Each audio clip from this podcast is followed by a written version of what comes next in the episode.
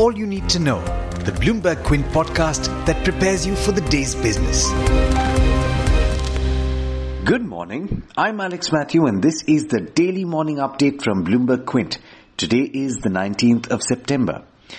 Federal Reserve policymakers lowered their main interest rate for the second time this year, this time by 0.25%. And Chairman Jerome Powell said that moderate policy moves should be sufficient to sustain the U.S. economic expansion. He left the door open to a more extensive sequence of cuts if needed, but stressed that this was not what officials expected. Powell told reporters that weakness in global growth and trade policy had weighed on the economy.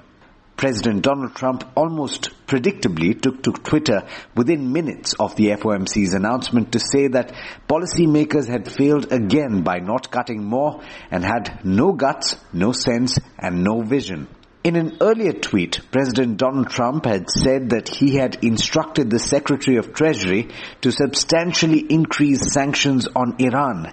This comes after a major drone attack on Saudi oil facilities over the weekend. Houthi rebels from Yemen had claimed responsibility for the attack, but the US has accused Iran of being ultimately responsible.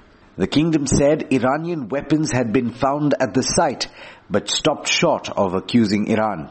Meanwhile, crude oil slid further after rising confidence that Saudi Arabia will be quickly able to restore production to normal after the attacks over the weekend. Last I checked, Brent crude was trading at $63.68 to the barrel. In news back home, Reliance Jio Infocom was the only telecom service provider to add active users in July, but still had fewer paying subscribers when compared with peers. The telecom operator added 40 lakh active users on its network in July, according to data compiled by Bloomberg Quint from the Telecom Regulatory Authority of India. That compares with 1 crore active subscribers added in June, and Reliance Jio is now India's second largest telecoms company by subscriber base. In a major reprieve for Pricewaterhouse and its network firms, the Securities Appellate Tribunal has concluded that the audit firm's role in the Satyam case can at best amount to professional negligence and not fraud. In saying so, the tribunal set aside SEBI's 2018 order that had barred not just the specific PW firm that audited Satyam, but the entire network of 10 PW audit network firms in India and 2 individual auditors from auditing the accounts of listed companies for 2 and 3 years respectively. In more international news, momentum is building in Congress over pressuring China to back off any crackdown on pro-democracy protesters. Legislation is moving through the House and Senate that would put Hong Kong's special trading status with the U.S. under scrutiny. In international markets, U.S. markets ended mixed with the Dow and the S&P 500 advancing only marginally by 0.1% and 0.3% respectively. The Nasdaq declined 0.1%. In Asia this morning, most indices were trading in the green, taking heart from the U.S. Fed's decision to cut rates. With that, it's over to Darshan Mehta for the trade setup for the day in India. Morning Darshan, how are we looking today? Hi Alex, good morning everyone. Global cues are muted at this point of time. The US markets ended absolutely flat. Asia has started off to a decent start, but the NCX Nifty is indicating a flattish outlook. In terms of stocks to watch out for Voltas. They had their analyst meet. What the management says is there's no meaningful consumption slowdown in the products business, but it is difficult to take price hike given the prolonged monsoon. Worldpack JV is unlikely to have a full launch this festive season, and the incremental focus will be on the domestic orders in the projects business. Reliance Capital says that no pledged shares of Reliance Nippon have been invoked by lenders, and borrowing covered under the pledge R&M shares are matched by cash. Jindal Stainless has allotted 80 lakh shares to the promoter group entity at 35 rupees per share, aggregating to a total of 28 crores.